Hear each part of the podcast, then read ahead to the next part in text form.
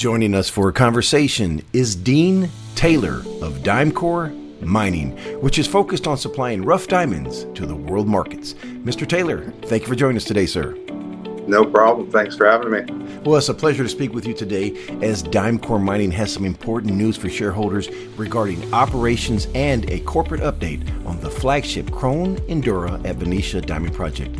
Before we begin, Mr. Taylor, unbeknownst to most speculators, the diamond space has been attracting prudent capital that is seeking companies that explore and mine for diamonds.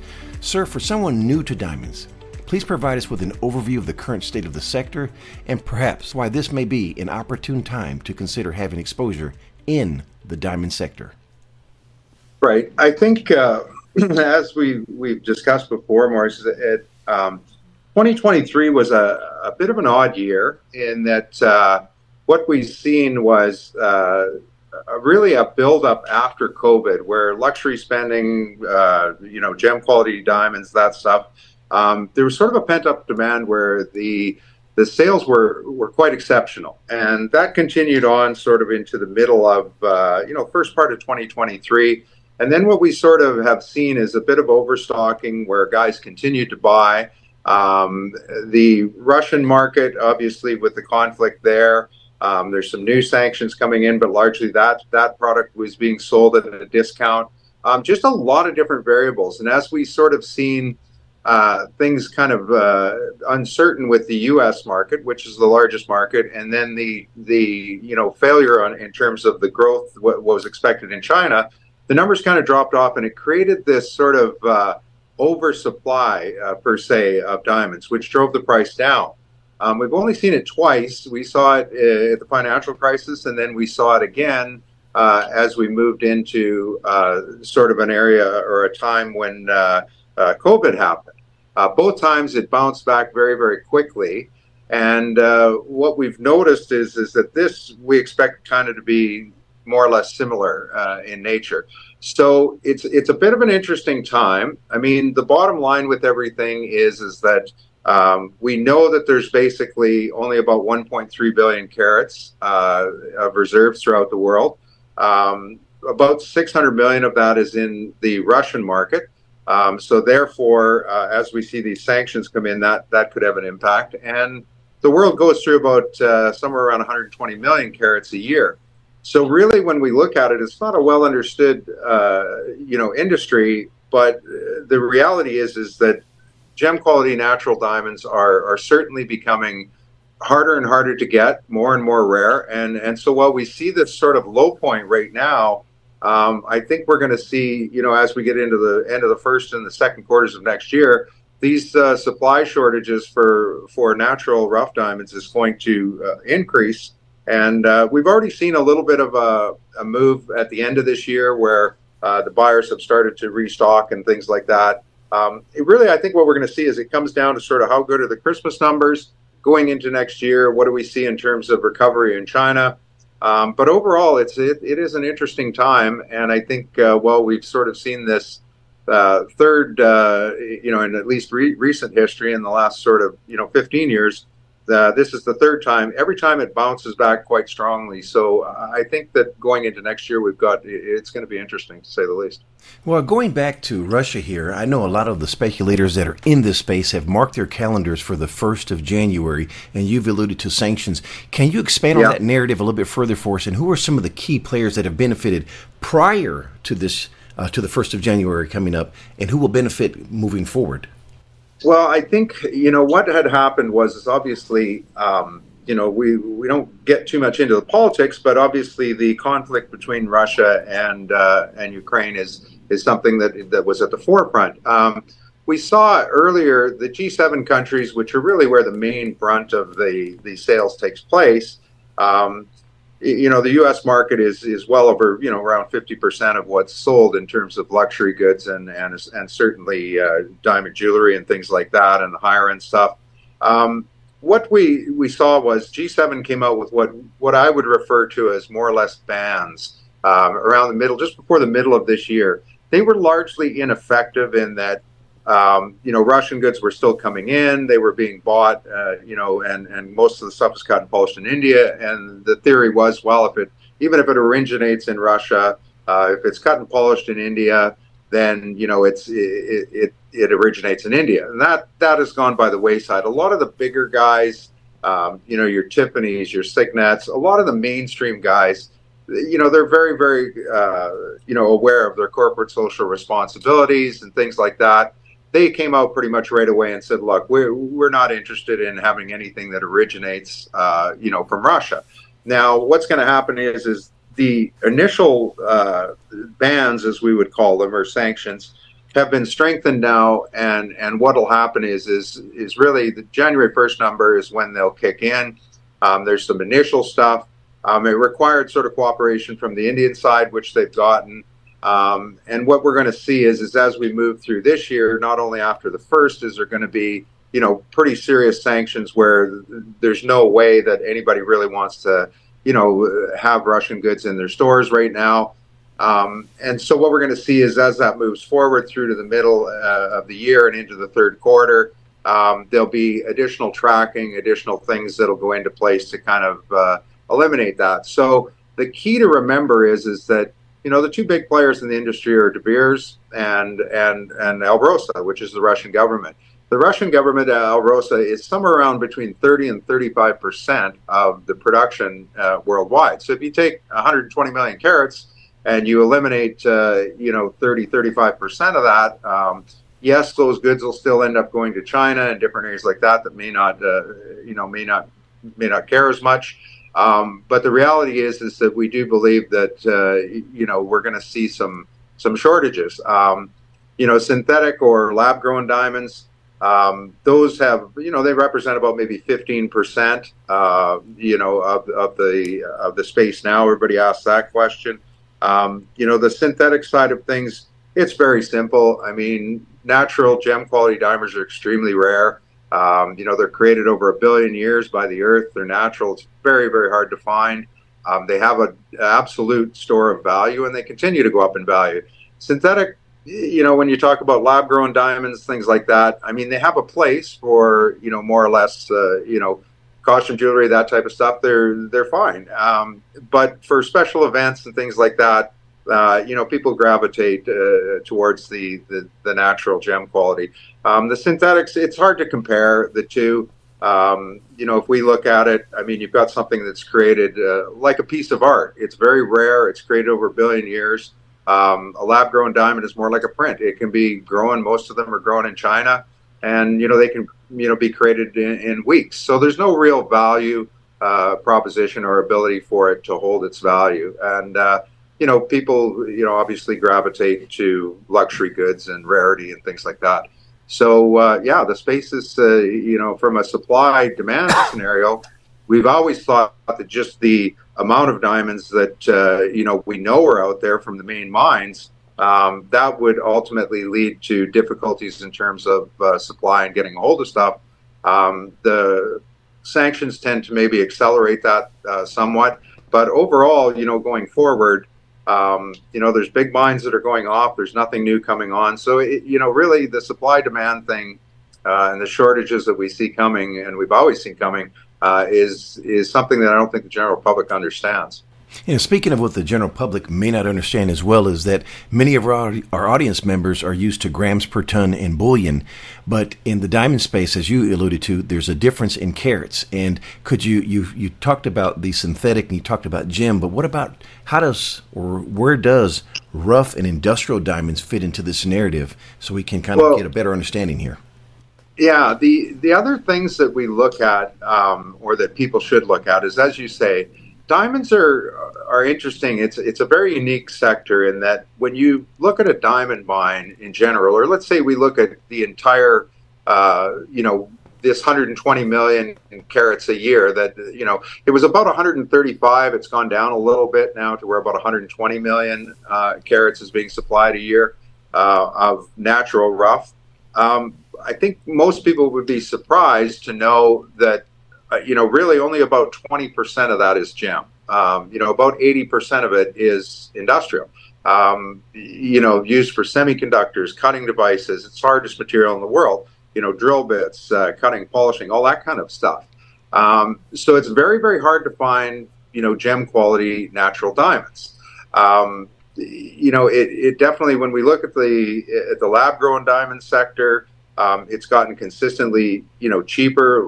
It's more, we see it in the places like Pandora and different things like that, where it's, it's a birthday gift. It's something maybe not quite as meaningful as, say, an engagement or otherwise, where people want, something that actually has, real value to it. Look, our project is about 60, maybe 65% gem or near gem quality. That's one of the nice things that we have.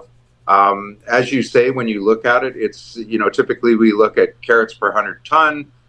You can still look at it in terms of what your targets are for, say, your revenue per ton as opposed to your operating cost or your all-in cost per ton. But as you go up in terms of gem quality, the numbers obviously change. The more gem quality you have, the better it is. When we look at the overall picture for all diamonds that are recovered, the average dollar per carat, again, people might be surprised to know it's probably under $100, probably $90 to $100 on average.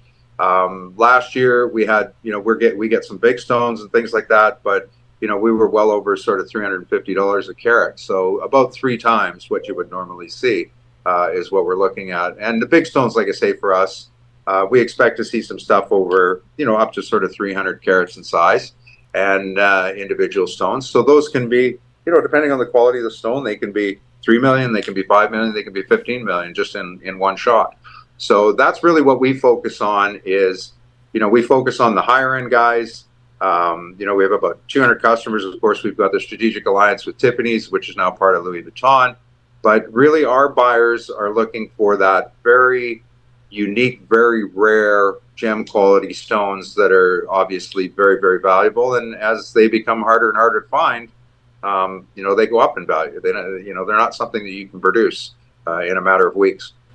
Well, let's find out where and how Diamcor Mining fits into the narrative. Mr. Taylor, please reacquaint us with Diamcor Mining and the exciting opportunity the company presents to shareholders. Yeah, it's been a rather unique story. It takes a long time to get everything, up and running.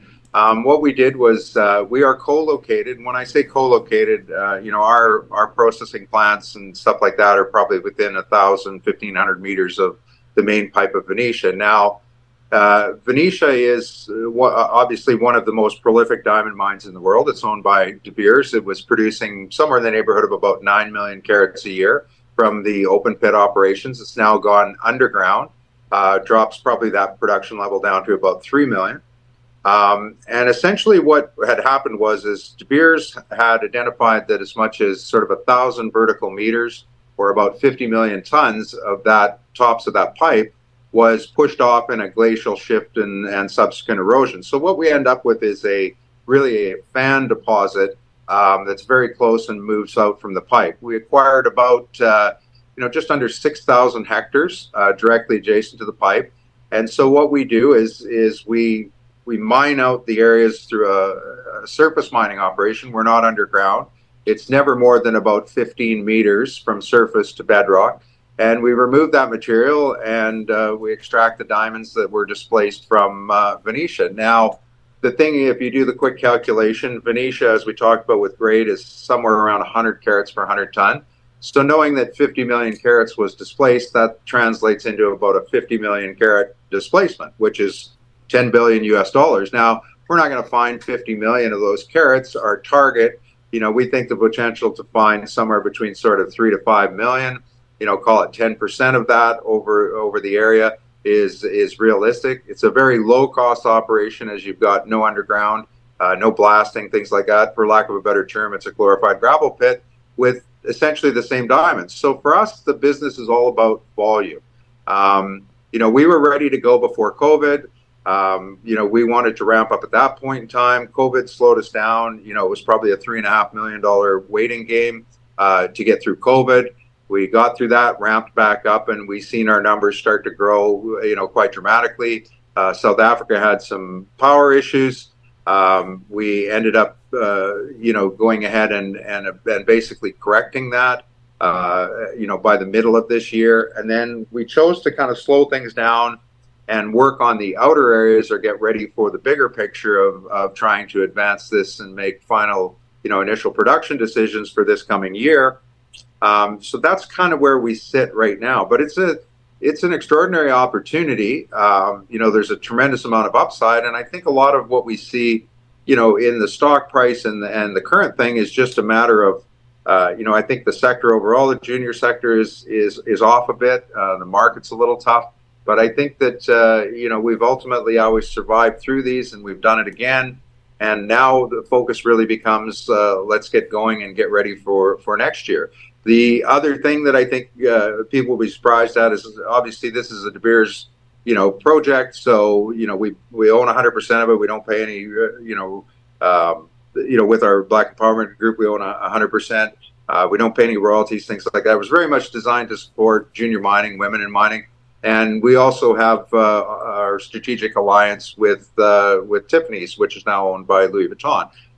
Tiffany's is a small shareholder. They provided us with about somewhere close to $10 million originally in exchange for a first right of refusal. They don't get a discount on anything, but they definitely, it's all about supply. That's the number one game for a lot of these bigger guys right now is making sure they have future supply. And from a non-conflict, socially responsible place, right? Well, you've said a lot here. I want to go back to Tiffany's since you left off there. Tiffany's has been an investor in Diamcor Mining pretty much from the beginning.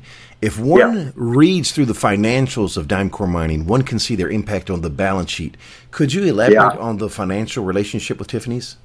Yeah, it was done in a combination of debt and convertible debenture.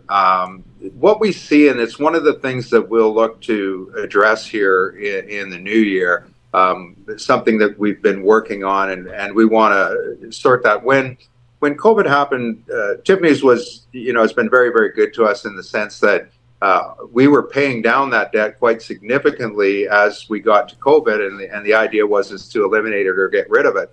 Obviously, with COVID, that was a net out. We, shareholders management put in probably about, in the largest guys, we put together about $3.5 million to basically survive through COVID. And at that time, Tiffany's agreed to defer that and just accrue interest. So what we see on the balance sheet that's a little bit maybe misunderstood or that it looks like is because there's no set terms of repayment and it's just being deferred. That shows up as a current, debt or a current liability on the balance sheet. I think as we move into the new year, we've already obviously announced we're going to look at some forms of financing. It's very tough right now. We'd like to fully finance things early in the new year, right through to being able to get this outer work done and make initial production decisions for the long term. And so the goal of it will be is either to set up some sort of a amortization schedule that moves a majority of that current liability to a long term, or to replace that facility with something that is more attractive in terms of cleaning up the balance sheet item. So a lot of what we've done now, I think our last quarter, when we look at it after the power situation and what was going on was not the greatest. I think people are going to see a marked difference when we get into the end of the year. And then next year, as we get into the first quarter, our desire and we think that we have the potential to, be able to present to guys saying, look, we've got this sorted. We're fully funded. We've got about, we've reinvested. We've recovered about around 200,000 carats in the trial mining phase today off the initial close areas. That's generated about $40 million that we put back in. To the project. We've probably got close to $100 million invested in this to get all the infrastructure in. So really when we look at what funding we need from here going forward, we're really talking about, probably $3 to $5 million at the most. And most of that is really going to go into CapEx in terms of additional processing capacity, equipment, things like that. So really for us right now, the goal is get back going at the early part of the new year, get the balance sheet stuff cleaned up, be fully funded, have additional capacity in terms of processing, and ultimately from there expand into the greater portions of the project. We've only touched about about maybe 10% of this project. So there's a lot of upside and a long ways to go. And, you know, we see sort of the ramp up or the volume as being the key. It's something that we've wanted to do, as I said, since we were before COVID. And so COVID was unexpected. It was unfortunate for a lot of people, including us. The South African power issue was also unfortunate, but we do have the ability now. We made corrections there, and we can run 24/7 without any reliance on the power now. So really, at this point, it's just about basically getting ready for the new year and ramping up, and then determining how much additional resource we've got in those outside areas, and that's going to be sort of the focus of next year. So we're overall, it's been a tough year, but we're quite excited about next year, and certainly the value proposition at these levels is it's a bit ridiculous to us, but price comes to value, and once we demonstrate, we ramp up and get into next year and stuff like that. I think obviously we would assume that the stock has the potential to move up quite dramatically from here. Well, speaking of milestones, what operational milestones or goals does the company have in store for 2024? Well, I think that the absolute thing is we want to start out in the new year. The milestones are going to be definitely to go into that outer area. We'd like to see the ability to do an updated 43-101 in that outer area. If we can identify, even in an inferred basis, somewhere between 3 and 5 million carats, then we've got, we would have to increase our processing levels by, 2, 3, 4 times. It's not expensive to do that. Like I say, total CapEx, we're probably definitely under 5 million, which is not a normal number for mining companies, a very small number. I think we're going to see, some, additional developments in terms of the funding, maybe the participation of some of the industry's larger players, including maybe perhaps Tiffany's, Louis Vuitton, those types of groups. The supply issue is definitely going to play out. I don't think it's a problem right now, but I think as we get into the first and second quarters, of next year, it will start to be something that everybody will be looking at, and so for us right now, we're fine to just sort of finish off this year, up to December 31st, and really the first quarter of next year, we'll be back, getting going, getting everything prepared to ramp up, doing some additional bulk sampling, some work on those outside areas. And then return to sort of selling stuff, as we get into February, March, back to, regular, sales cycles. So we think that the prices will come back up, which will be nice. Big stones are always interesting, for us. So, I mean, when we look at it, Maurice, if you look at last year's fiscal year end, March 31st of this year, it was really, really too bad that we got hit with the power. Ultimately, the power situation with Eskom probably cost us about 4 months. If you look at the financials, we only lost about 750,000 Canadian last year, and we lost sort of the last 4 months, due to the power situation. So, had that not happened, we were comfortable that we were in a pretty good trajectory to actually have a profitable year just from the trial mining phase last year. So this year, the goal is definitely, get things ramped up. And I think it's, like I say, while there's not much news and stuff like that goes on at the moment, I think as we get through these next couple of weeks and into the new year, we're definitely going to have some, some fun, and it'll get back to being, really quite a fun situation for us. So that's where we see happening. Well, you somewhat answered my question, because myself as a shareholder and a number of shareholders have been asking, hey, when are we going to have you back on the show? So in terms of news flow, what can we expect in 2024? Well, I think early on, we'd like to, like I say, we were looking at doing a term loan type of financing. We announced we would do up to $5 million. At this point, I think that there's a good possibility that'll get modified. We don't want to get into a situation, especially with the current markets, where the interest rate is exorbitant or out of control. We've had a lot of discussions internally. The largest shareholders, much like what happened during COVID, if we need to do anything here ahead of any discussions with industry leaders or majors or stuff like that, I think that we'll probably look at as usual, insiders management. the largest shareholders, we're prepared to sort of add, and put in some sort of a convert or other facility, increase our shareholdings type of deal.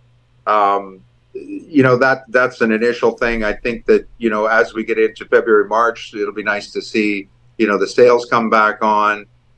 News-wise, again, when we look at the outside areas, next year is going to be a year where we really would like to complete all the, in conjunction with what we're doing in terms of volume increases and the continuation of the trial mining that generates revenue and even has the potential to generate some significant profit. We'll be working on those outside areas and trying to sort of, get all those samples and that done. Move towards an updated 43-101, and then ultimately use that information to, aid us in arriving at initial production decisions. So it's going to be an interesting year. I think, we're quite excited. I think, as we've seen, this has been, it'll also be interesting to see what happens with the Christmas numbers. Obviously there's some economics, in terms of the U.S. market, Chinese market, different things that are going on. There's a lot of, you've got inflation, things and that. We'll see what the situation is. Everybody thought that during COVID there would be absolutely no, luxury goods buying or jewelry or things like that. The world tends to kind of surprise people when it comes. People still get married. They still have birthdays. They still have anniversaries. So it can kind of surprise people. So if we have good numbers, at the Christmas and through till Diwali and stuff like that, and we see a little bit of recovery on the, overall economically worldwide, I think that, we could see, some good movement here next year. Well, my wife just had a birthday this month, and then we have Christmas, and here I am interviewing you, and she just nudged me on the shoulder as we're discussing diamonds. Yeah. It's really something else that, no matter what seems to happen, people gravitate towards rarity, luxury items. There's no question. We could all happily drive, whatever kind of cheaper vehicles there are. But it seems like the general population, they want to buy the Louis Vuitton goods. They want to buy the Tiffany's, the Cartiers, they want to buy the Mercedes, the BMW, all that stuff. It's just human nature. And quite frankly, I think that we get caught in our own bubble. I travel obviously extensively throughout the world dealing with this, and it always astonishes me the amount of high net worth or higher net worth people that are out there. I mean, if you look at this current situation, if you look at what kind of yields you're able to get and what kind of dividends on stocks and that, I think with the market in general, we're seeing a lot of the high net worth individuals that normally fund companies in the junior space. They're more than happy to take no risk right now and take 5%, 6%, 7%, and you can't blame them. Now, as the rates stabilize and go down, or as guys, I think that there's a lot of money on the sidelines, and I think overall the resource sector, I've certainly never seen it this low, and I think the key now is to pick companies that are undervalued, and I think this entry point here is very attractive, to be quite honest. Well, let's look at some numbers. Mr. Taylor, please provide the capital structure for Diamcor Mining. We're about 128 million shares issued and outstanding, about probably 135 million fully diluted. So it's relatively tight. We obviously suffered some dilution during COVID when we did the 3.5 million. But the interesting part of that was, it was almost like it would be similar to what we would see in a rights offering, where really, there was no change in the net, like for all the biggest shareholders. Everybody just, we ended up with more shares, but everybody, kept the same shareholding. Most of the guys have been in since day one. If we look at overall the share structure, between the biggest shareholders, management, all that stuff, I think we have to be, at least 40 to 50% of the stock is held, by 10, 15, 20 people. And, ultimately, you don't see a lot of selling from those groups. You see more accumulation than anything. So it's very, very tightly held, and really at this point, like I say, again, if we have to do anything ahead of a better deal, if we think that, to be fully funded next year, we could certainly look at doing it by getting going and ramping up and generating revenues. We can do it, if the if we have bigger luxury goods guys that want to be involved, that, you know, want to secure supply and things like that, that opportunity is there. But the share structure itself is, like I say, it's rather unique in terms of there's not, you know, there's quite a large portion of it that's held by a very select group of guys that have been in since day one. And really, when we look at these levels here, there's nobody going anywhere at these levels. So really, it's all about executing right now. Price comes to value, and, you know, if we do our job and get this thing, I mean, we want to see profitability. You know, we've demonstrated, like I said, in past years that we're very, very close to that, even just at trial mining. So, you know, you start talking about 2 or 3 times the volume, you know, their operating costs come down, the revenues go up. It's pretty attractive. So the sooner we can do that and the quicker we can do that, the better off we are. And the outside areas, like I say, that will help us in the long term, where we'll be able to look at saying to whether it's analysts or industry people or funds, hey, you know, if we look at it and say we find, you know, 5 million carats, we know our average dollar per carat conservatively is probably $200 US. You know, you're talking about, you know, essentially a $1 billion+ in gross revenue without, you know, big stones. And I mean, typically, historically, if we look at it, you know, operating cost per ton, you know, we target under $5 a ton. So it's extremely low cost, and revenues, you know, somewhere, you know, $10 to $15 a ton. It just depends on big stones. Big stones can,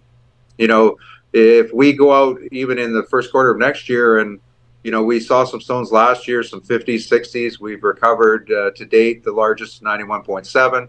But if we get a, you know, it's hard to imagine, but if we get a, you know, a good 100, 150 carat stone, which is, you know, the potential is very real and it's good quality, we could literally do our market cap in a day.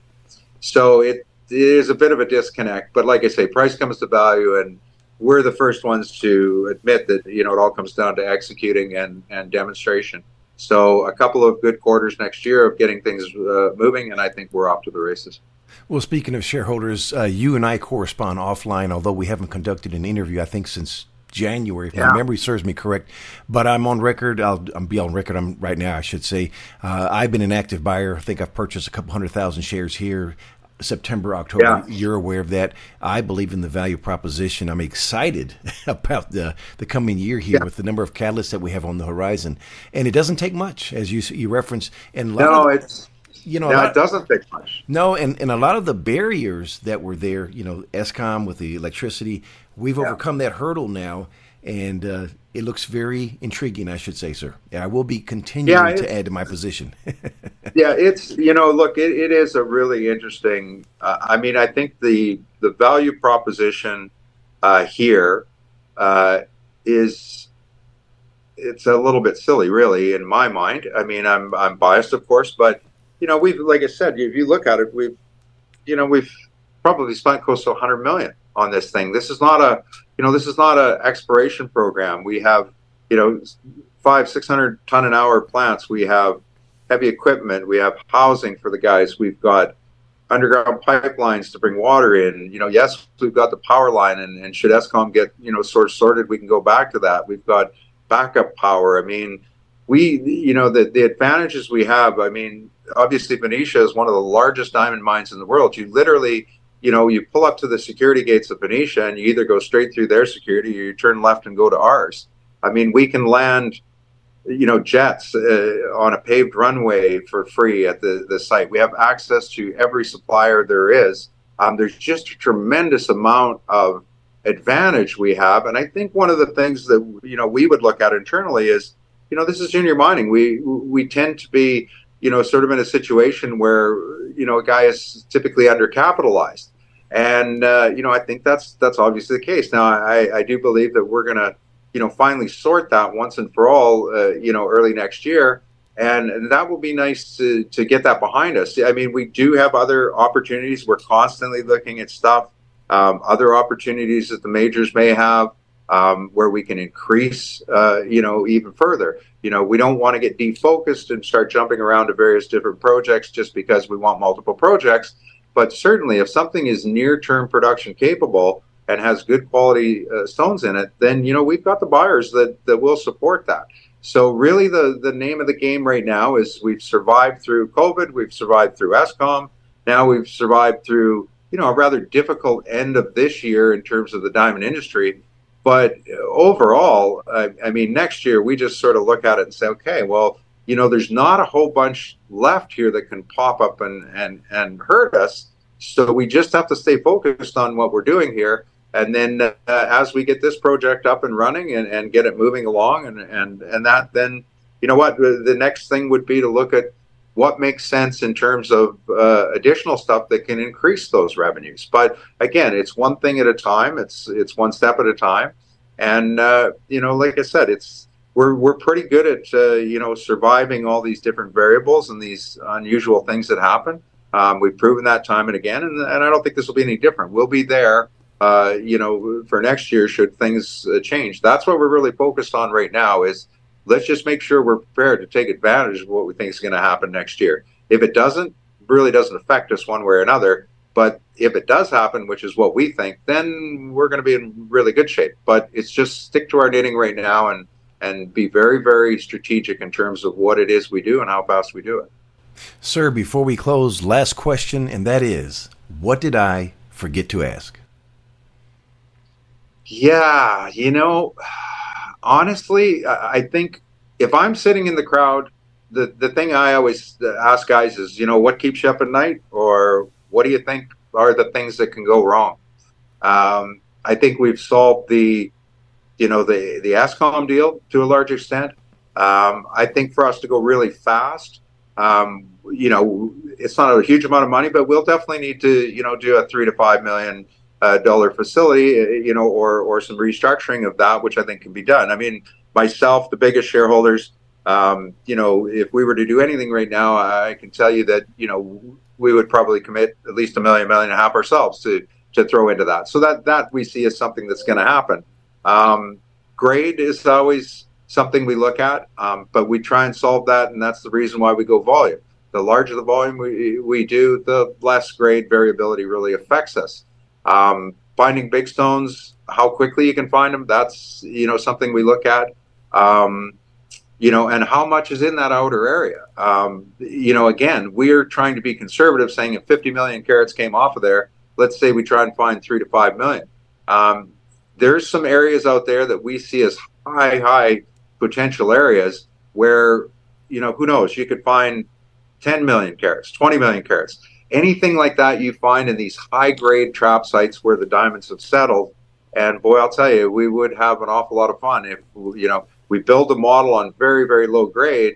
You know, I think the model for going forward is based on, you know, a 3.5 carat per 100 ton in situ, you know, number. To date, we're probably at about 7 carats per 100 tons. So we back it off. We've seen areas that are as high as 25, 26 carats per 100 ton. It's difficult to model those kind of numbers. If you get into an area even for 2-3 years, you know, where you have high grade, 10, 15 carats per 100 ton in situ, but things change exponentially. So it, like I said, those are the sort of the things in terms of what questions weren't asked. I think that's being very, very straight up with guys. Those are the things we look at, but none of them are really disastrous. I think we're in a perfect position now, and well, the market is tricky, and that seems to be the toughest thing right now. You know, making sure that whatever facilities we put in place, we try and do it in as non-dilutive way as possible. And if we have to dilute some, let's keep it to the, you know, the main shareholders and make sure everybody stays, you know, at the same levels, because that certainly doesn't hurt us. Well, Mr. Taylor, it's been a pleasure speaking with you. Wishing you and Diamcor Mining the absolute best, sir. Yeah, you too, Morris. It's always good to talk to you.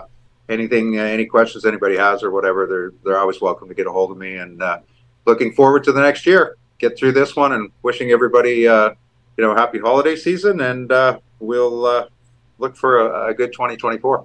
Likewise, sir, and all the best to you. You bet. Cheers. Thanks. The information presented on Proven Improbable is provided for educational and informational purposes only, without any express or implied warranty of any kind, including warranties of accuracy, completeness, completeness, or fitness for any particular purpose. The information is not intended to be and does not constitute financial, investment, or trading advice, or any other advice. You should not make any financial, investment, or trading decision based on any of the information presented without first undertaking independent due diligence and consultation with a professional broker or competent financial advisor.